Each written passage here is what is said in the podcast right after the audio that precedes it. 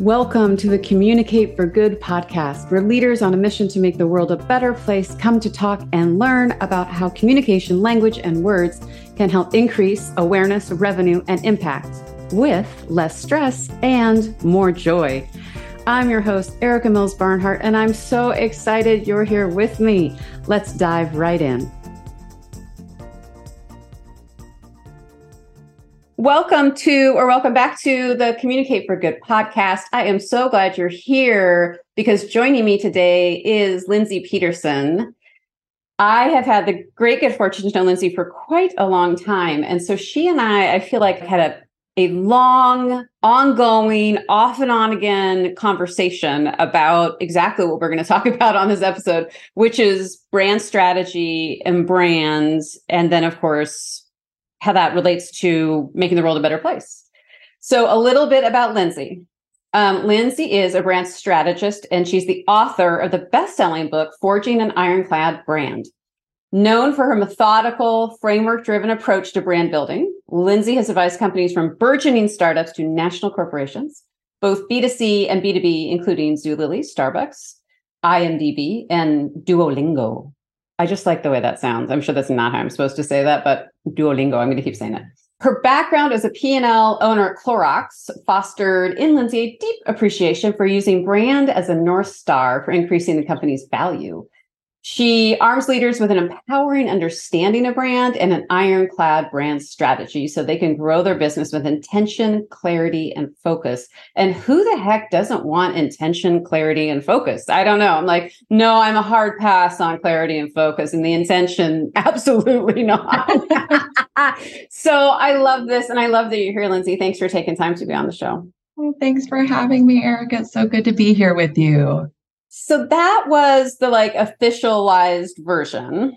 Can you share with listeners like the I, I always refer to as kind of the color commentary. Like there's so many different paths we all take at different moments in life. What what invited you to walk down the brand brand strategy path? Oh, oh, I love that. Okay. Well, probably this is something that could take me six hours or or six seconds. So I'll I'll be quick. Somewhere in between. I mean, six okay. seems okay. perfectly reasonable. okay. Okay. I started becoming interested in brand well before I became a brand strategy consultant. So during business school, and I was like an undergraduate, I was a liberal arts major. I didn't know anything about business really at all. And when I I went into I was in management consulting after college, which is very kind of a generalist crash course in business. But I still was like, eh, I'm not nothing here is what I want to spend a lot of my life force directed at. And so in business school, I maybe from the very beginning, I learned about marketing. And having been a psychology undergraduate student I found that marketing was like basically psychology inside the context of a business and inside the context of the people that your business is serving. And it just lit me up very early. I spent a number of years at Clorox, as you mentioned, in brand management, where marketing products that are very kind of parity products with the others in their space, you know, KC Masterpiece barbecue sauce is really similar to Kraft barbecue sauce, and Clorox bleach is really similar to private label bleach. And so having a brand that distinguished our business, our proposition to the customer from our peers was how we had a non commoditized business. It was how we had a business that was vibrant. So I really loved the kind of the getting inside the head of the customer to understand like what is the kind of relationship that they want with our business that really lit me up. And i left clorox more because i wanted to be a consultant. I wanted to work with a variety of companies than because there was anything wrong with clorox and found that this discipline of building brands in kind of a scientific way in a really like pressure tested way was something that industries beyond consumer products could really benefit from because it's a it's just such a powerful tool.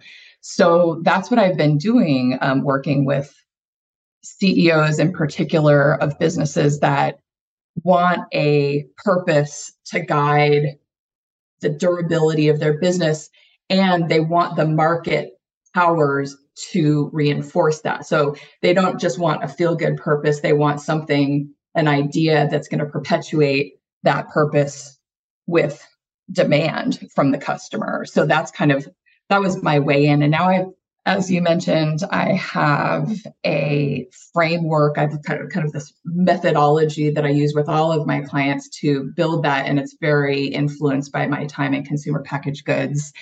And it's all about unlocking the market power and also kind of the customer love that comes from nailing a need that they have. And that that then creates this virtuous cycle with the business because the customer loves the business and is loyal to the business and then the business is able to serve better and innovate and improve based on that mutually good relationship.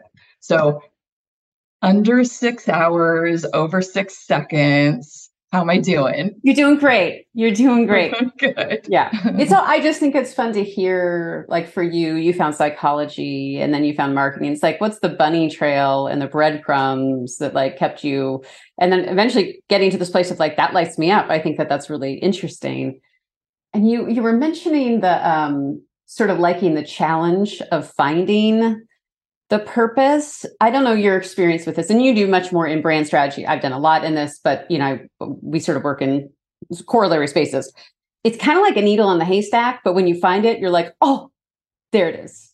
That's the thing. Like there's so much there's like this energetic spark. It's like that's the thing. A hundred percent. I love that. Yeah. it's so it's so energizing to everybody when you can you can use that needle to kind of govern all of the decisions that you're making across the business how you communicate it how you how you innovate it how you price for it how you go to market all of those things governed by a single idea is so gratifying for everybody involved. For sure. And it keeps i mean there is a the word efficiency is fraught but it it's efficient. And there's like a i don't have to wonder thing um, for employees and, and volunteers in the nonprofit space and definitely boards. And that is a gift that like, well, clearly we wouldn't because it's easy no's, easy yeses when you get to that level of clarity, I feel like. Yeah, I think I, I agree. There's the word of efficient is kind of bloodless. Mm-hmm. And yet that it's like you think what's the opposite of having crystal clarity?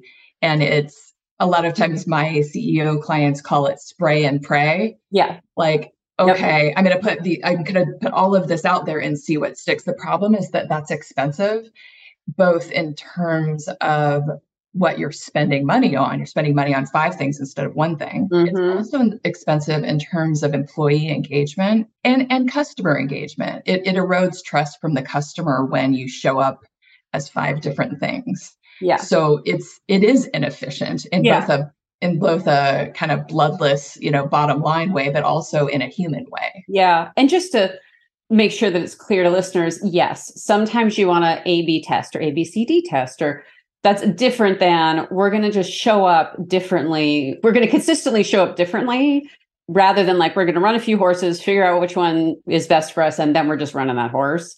100%. There's a time and a place for A B testing. And it's, I think that a B testing copy in a surgical way is a smart thing to do, but you don't A B test your brand. That's like A B testing your marriage, right? Like, no, if, like you just, you make a decision top down that this is what we're going to be about. And then A B testing with copy and sometimes even with product can be a way of refining the way that that shows up, but you're not changing your heart and soul depending on the results of an A/B test. You're you're merely um, adjusting and attuning with what is most resonating at that level. But you don't go all the way back to the heart and soul of the company to A/B test. That would sort of defeat de- defeat that soulful purpose. And that and that like moment of like that's us and that deep knowing I mean, I think one one way that sometimes I help clients understand that is I mean, I love your marriage example or, you know, any any significant relationship, yeah. right? You don't well, m- maybe some people do, but once you're like to the like all in, right? Uh, moment that's a little different but it's also like when i work with leaders around communication we're going to talk about personal brand and i think it's a great activity to sort of ask the folks that know you like what are three adjectives that you use to describe me because it gives you information and then it is your choice to decide which three adjectives you feel like you want to own and live into and show up consistently embodying that. That's not somebody else's call to make. Um, so I feel like there's, you know, some some similarities as there are so many times between sort of this idea of individual brands and brand strategy and then the, at the organizational level do you have for listeners who are like i'm still a little confused. I think brand you know maybe they're talking about the logo or the website or what the what what. Do you have an example that maybe you can offer?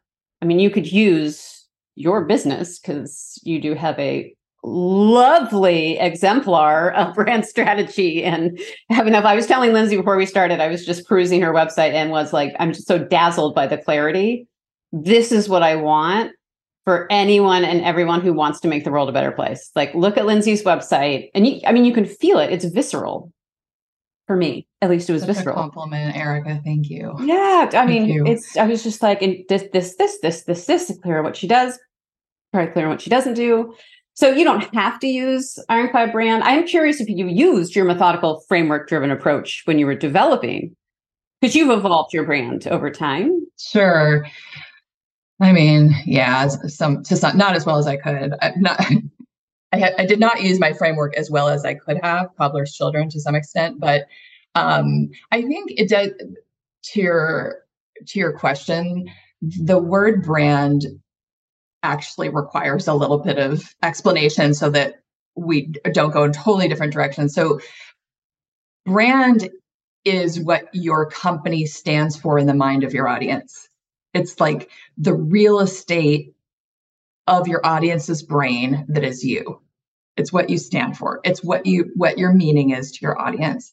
And brand strategy is the deliberate exercise of deciding what you want that meaning to be. So brand is what you stand for, brand strategy is deciding what you're going to stand for. And sometimes the word positioning is is more useful here depending on what baggage people have about the word brand. It's simply the, you know, with humility, deciding what is it that only you do the way that you do it that solves a meaningful need among your audience. That's the brand. So let's use Volvo. Volvo's brand promise, which is the crux of the brand strategy, Volvo's brand promise is safety, right? So if you talk to people out, gosh, I mean, all around the globe. If I say Volvo, somebody says some permutation of the word safe, safety, safer, safe driving. Um, that's their that's their meaning. They've done a really good job of reinforcing that. And how do I know they've done a good job of it? Because when I say Volvo, I get the I get the same answer every time. Yeah, um, I feel if we were doing call and response, it would be like I say Volvo, you say almost everyone's going to say safety without prompting. Yes. yes. Just if we 100%. were going to say call and response. I say Volvo, yes. you say safety, Volvo, safety, Volvo, safety. totally, totally. Whereas if I say General Motors, I bet you don't get as crisp or as singular of a word as Volvo, as, as safety is for Volvo. So that is the hallmark of a a value creating brand is that it's very sharp that that space inside the head of the audience is really specific and well defined um, because then your business can i mean there's so many things that come out of that clarity of volvo equals safety. To our earlier discussion about efficiency you don't have five messages you have one.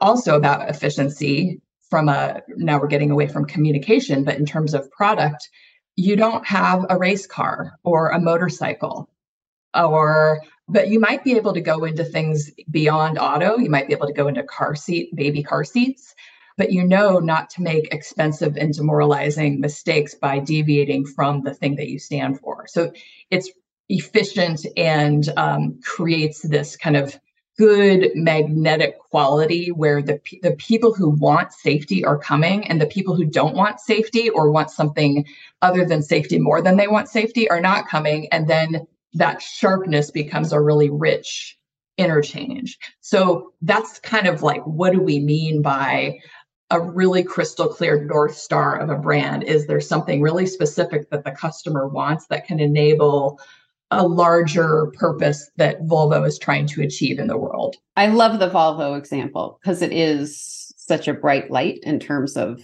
that's the thing. And I appreciate this distinction between what I what I heard you saying is brand strategy actually is actually the exercise or activities that you do to get to the clarity about your brand. You've done some work for Starbucks, yeah. which is also, you know, a darling, especially among those of us who teach. Sure. We're always looking for like, you know, Great examples. What do you think the call and response would be these days for Starbucks? Gosh, I don't know. I want to know what you think. You know, I still think it would be coffee. Yeah. Starbucks coffee, Starbucks coffee. But they have so many different things. And I remember that, you know, hearing about when they first, a long time ago, before they had many food items, they tried soup. And oh, it, wow. That is a, that's an oldie but goodie. Rem- I mean, this is a long time ago, people. Yeah. A long, yeah. long time ago. And they shut it down really quickly because it competed with the smell of the coffee. Yep. The soup yep. is so odoriferous, right? Right. So I don't think it would be coffee, but I do wonder if their brand hasn't lost a bit of its crispness with just the sheer volume of growth and expansion and all the rest of that. I don't know. Yeah, and to be really fair, to be a, a I think fifteen billion dollar yeah. company, you know, to be a, to have such a uh, plurality of target audiences, yes, it's a global yes. brand. Different, it's it's very difficult to do that, and and in some ways, like I love I love the Starbucks brand as a consumer and as a student of brand and I also sometimes prefer that people think of brands that are a little bit more humble than Starbucks. Just think of the, what's the brand of the mom and pop yeah. coffee shop down the street from you because most businesses on earth are not Starbucks, but all businesses have a brand. It might not be a good brand, but all businesses, just like all people have reputations, all businesses have brands. It's merely a question of did you consciously decide what you want it to be? And then abide by that or did you let the market do that work for you you know passively mm-hmm. it's like you know the the phrase is position or be positioned mm-hmm. so and when you have a lot of if you're starbucks the other thing is you have the benefit of a lot of money so and i could say this about say AT&T which is i think not a beloved brand but it's one that has a lot of money so they can kind of churn through by just by spending 400 million dollars a year on TV media alone they can have a recognized brand that actually has a little bit of value because people know it. So most businesses and most organizations don't have the ability to cover a poor brand with a lot of money like AT&T does and to a lesser extent Starbucks. So I feel like that that's I, I encourage people to think almost more like something closer to their own like the, the challenges of their own business. Mm-hmm. what are some businesses that are doing it well? Because in a way that's harder. Oh it's definitely harder. It's so much harder. I mean in some ways also by the way this is like another rationale for brand strategy is that when you have a singular idea because it's efficient as we were talking about earlier you can have a smaller marketing budget to affect the same result as a large marketing budget with a non-focused brand. So think about think about places you know mom and pop mechanic shop. What's their brand? How are they doing that? And uh, because they don't have the money or the notoriety that a publicly traded company does to sort of use the momentum of that for creating awareness and interest. So there is a mechanic shop not far from where I live. and I'm waiting for something to happen with my car at this point, which won't take long because it's 2004. Um, but I, w- I want to take it there because they have reader board. Each side of the reader board, they always have hilarious quotes. Oh, I of course, it. I noticed the one recently that was I have issues with elevator pitches on every level. you know, they're dad jokes. This is like deeply into dad joke territory, I would say. But I'm like, I have a feeling yes about what my experience would be. And well, I mean, we'll see if it plays out. But also, not far from from me as well, there's a gas station. You will know this gas station, Lindsay, the one on the corner of 25th and say, yeah, but it, right, not far away. So, and this turned over ownership some a couple years ago or something, and they also have a reader board. But on one side, it's like dad joke, and on the other, it's like inspirational quote. I didn't know about the other side because oh, I there's tend to take sides. a different route when I'm coming that direction. Oh, and this is okay. So, listeners, gas is ridiculously expensive. This is one of this is going to be in Seattle, one of the most ridiculously expensive places just because of where it is. And I'm like, well, if I have to go to the ridiculously expensive spot, now I go there. Because I mean, it's such a little thing, but I think in both of those instances, the feel is different and they're quotes they're inspirational quotes like i uh, if i'm being fully honest there was one that hit me at a moment and i burst into tears i am driving past i read this quote i burst into tears i have a little moment of like wow erica maybe you need to do some journaling and unpacking of that but i'm driving and i'm going crying and i'm like it stuck with me you know yeah. and i think it's interesting to sort of connect the dots on that one like what's their idea behind doing that? A clear the, the, the first example to me feels much more like, oh, brand, got it. Dad jokes, very consistent. This one almost confuses me a little bit because it's like dad jokes, inspirational quote. So I'm curious if they if they if they just like doing it and you know it's two people own it and you know one person's like inspirational quote the other was like I don't know I have no idea could be it, could be their A/B testing and you and I are just part of their grand experiment. It's totally true.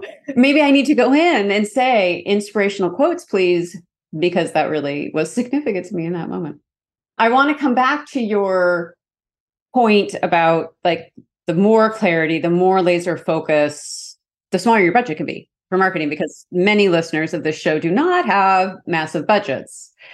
I find, and I'm curious if you have experienced this, I find that with some of my clients who all want to make the world a better place, this is the consistent thread that sometimes there's like a resistance to saying this is the thing this is the one thing this is the north star because they there's this concern that that won't like it won't appeal to enough people like it feels mm-hmm. like a mm-hmm. trust fall like it's a little counterintuitive and i'm just wondering if you've experienced that and if you can sort of help assuage those yes. concerns as they're coming up totally this is such a maybe even universal source of angst and I think I had an epiphany somewhat recently that there's actually confusion about what the question even is when deciding this. That I just wrote a blog post about this. I think it might even have been yesterday. That there's there's two questions. One is who is your target, and then the other is who is your TAM, who is the total addressable market. Okay. So what, another what so let that? me so yeah, let me say more. So who possibly could buy this? And who are we optimizing for? Those are two different questions. So the the question of really like very early on when thinking about brand strategy and possibly even purpose statement, you're answering the question who's the target? Who are we who's the sweet spot here? Who are we optimizing for? And that's when I run into a lot of squirming. But there's a lot of people that we, there's a lot of types of people that we serve. And so, but th- that wasn't the question. The question wasn't who are the types of people that we serve, who possibly could be a customer. The question was who is our sweet spot customer? Who are we optimizing for? Who do we bring disproportionate goodness? and who brings us disproportionate goodness. I love that expression, disproportionate goodness. That's a good litmus. Disproportionate goodness. Right, because the so here here's an example. Okay, so I last summer was in the market to purchase a sleeping bag. I am not much of a camper. I rarely camp, and when I do, it's in my backyard with my kids, um, with like a cup of coffee 30 feet away and running water. So I'm not a camping enthusiast, but I was in the market for a sleeping bag. So I'm not the target audience for REI, right? Their target audience is the person who gets disproportionate value from the thing that they alone bring, which is expertise, knowledge around camping. So the camping enthusiast would be their target audience, but I would be in their market. And by the way, I'm pro- if I googled sleeping bag and REI came up, I'm very I'm not like, oh, well they only go they're only for camping enthusiasts. Actually, it's the opposite. I'm really psyched to buy a sleeping bag from a company that's not serving me disproportionately, but is serving who's serving the person who actually camps a lot and is discerning about sleeping bags. So the question isn't just like, oh, like we're going to turn away all audiences that don't fall into the sweet spot. That distinction can really kind of liberate you to then say, okay, yeah, we are going to sell sleeping bags to Lindsay. But that's not the answer to the question who are we optimizing for? Who are we optimizing for? Who gets disproportionate goodness from what we alone bring? Is it fair to think about this from the perspective of like in what type of customer or client or donor are we going to invest strategically invest resources so that we attract them? Yes. In fact in some ways that's that's like the definition of, of a target customer to me is like who's the person that's worth us being in existence yeah. as a company or as an organization? That's and who we're going to invest in. yeah. investing our scarce resources in attracting them. I love it when i learn a new phrase. I've never heard the expression tam see this is i didn't go to here school, and there's moments where i'm like i didn't go to biz school and i still get to learn all these things even though i've been doing this for forever you have this term which i love called the uncommon denominator Mm, and I'm wondering yeah. if you could speak to that. Yes. Okay. So the basically what an uncommon denominator mean is what is a position of a promise that you own and that only you own and that your customer wants. So when we're thinking about brand oftentimes we come and we're thinking about what are the benefits that we bring what are what are the great things that we bring to our audience and you come up with things that you're really, really proud of, but that everybody in your category does. So if you're a lemonade brand and you're so proud that you quench thirst really effectively, that's great. You should be proud of that, but that's called being lemonade. It's not differentiated because by definition, you better quench thirst if you're lemonade. So that's not that's what I call the common denominator. So all lemonade brands bring that benefit. The problem is that most people, when they're building their brand strategy, stop there. And you can't stop there if you want to attract a disproportionate amount of your right people to your business. You have to go to something that you alone bring. So the uncommon denominator is the overlap of what your customer really wants, what you're really good at bringing that customer and what your competitive set or your peers are not good at bringing that person. So that's the uncommon denominator. The reason it's important is that it's it's the same reason that brand brings economic value to a business. It's all about differentiation. A business that is only competing on price is a commodity. And a commodity is not something you want if you want to be around for a long time as a business. You don't have any pricing power.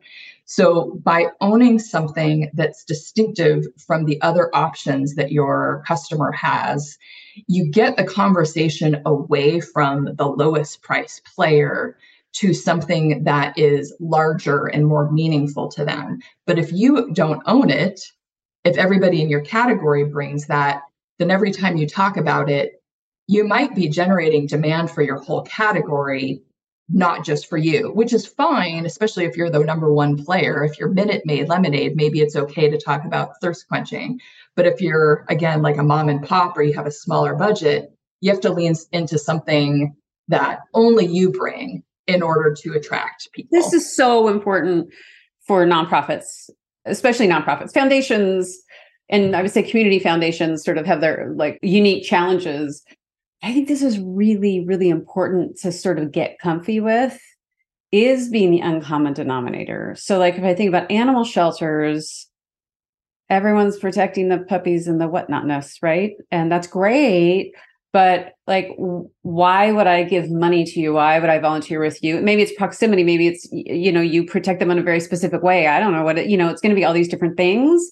But i i couldn't agree with you more that there is a stopping at the common denominator. And i wonder if this I, I wonder, I, you know, I'm always curious about like from a psychology perspective, wh- what prevents people? Where does the resistance come from saying like, no, that's the thing? And I think for so many folks in the social sector, it feels like braggy. You know, mm. I offer the hmm. reframe of like, it's actually a kindness. Like it's compassionate to make mm. it, to make what you do in your unique way so clear that people don't have to think about it because we don't want to think really we have so many things you know that are going on. I don't want to have to figure out between xyz or abc animal shelter like who but I actually today yesterday yesterday was give big in seattle right? And so there's this onslaught of um, emails uh, from nonprofits and every year i'm like tracking just the subject lines to take a look to see what they do and i'm just always stunned. They're they're almost verbatim. Every single one is almost the same and it's such a missed opportunity. So uh, the and i understand where it comes from right? Like that feels scary. I think differentiation we are tribal. We want to belong.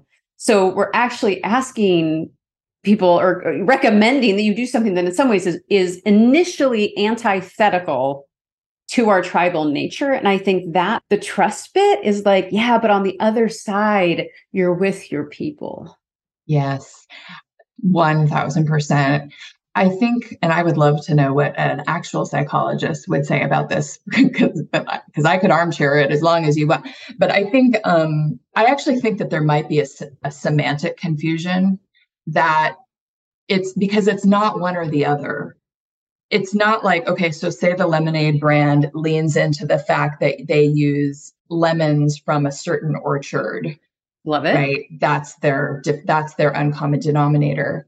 They don't stop quenching thirst because their lemons come from a certain orchard.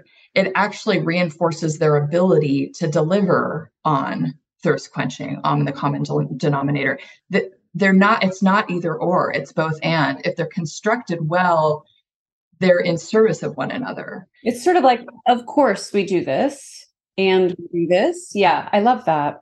To listeners who who have the same tension with with these two things to think to sort of embrace both as a way to achieve the purpose. I mean, that's brand strat the brand is really there as a me- not because it feels good, but because it's a mechanism that enables you to better deliver on your purpose.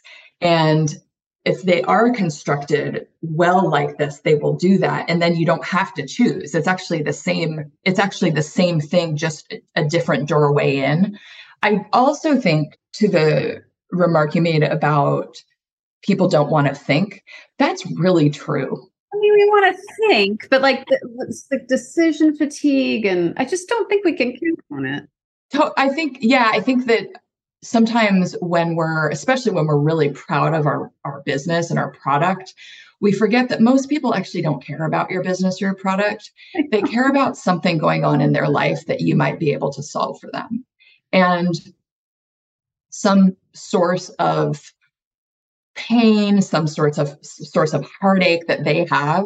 The reason they care about you is because of that not because of well it might be because of the exact same thing that you're in this business to do but just keep that in sight. Yeah, yeah. because people don't want to have to connect the dots for you. They want you to do that. And and maybe like put another way the more that you connect the dots for them the more likely they are to pay attention to you to give you some of their scarce their most scarce resource, which is attention.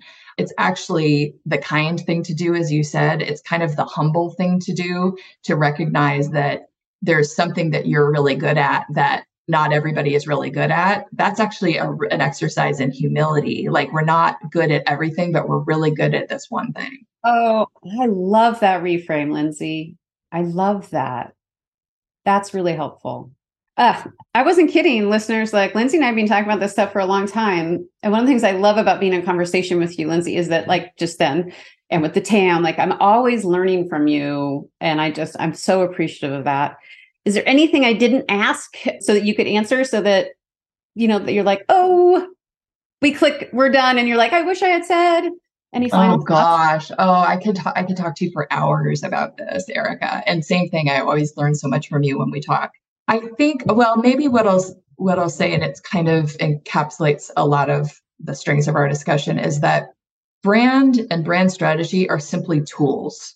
It's a tool to achieve clarity. It's not in and of itself. You don't have to use it. It's just that in not using it, you're foregoing a really empowering and clarifying tool. And you can use that tool, you can apply that to basically any setting. You can apply it to a mom and pop shop, you can apply it to Starbucks, you can apply it to a nonprofit, you can apply it to yourself as an individual if you want. And it's nothing to be like kind of mystified by, it's a tool.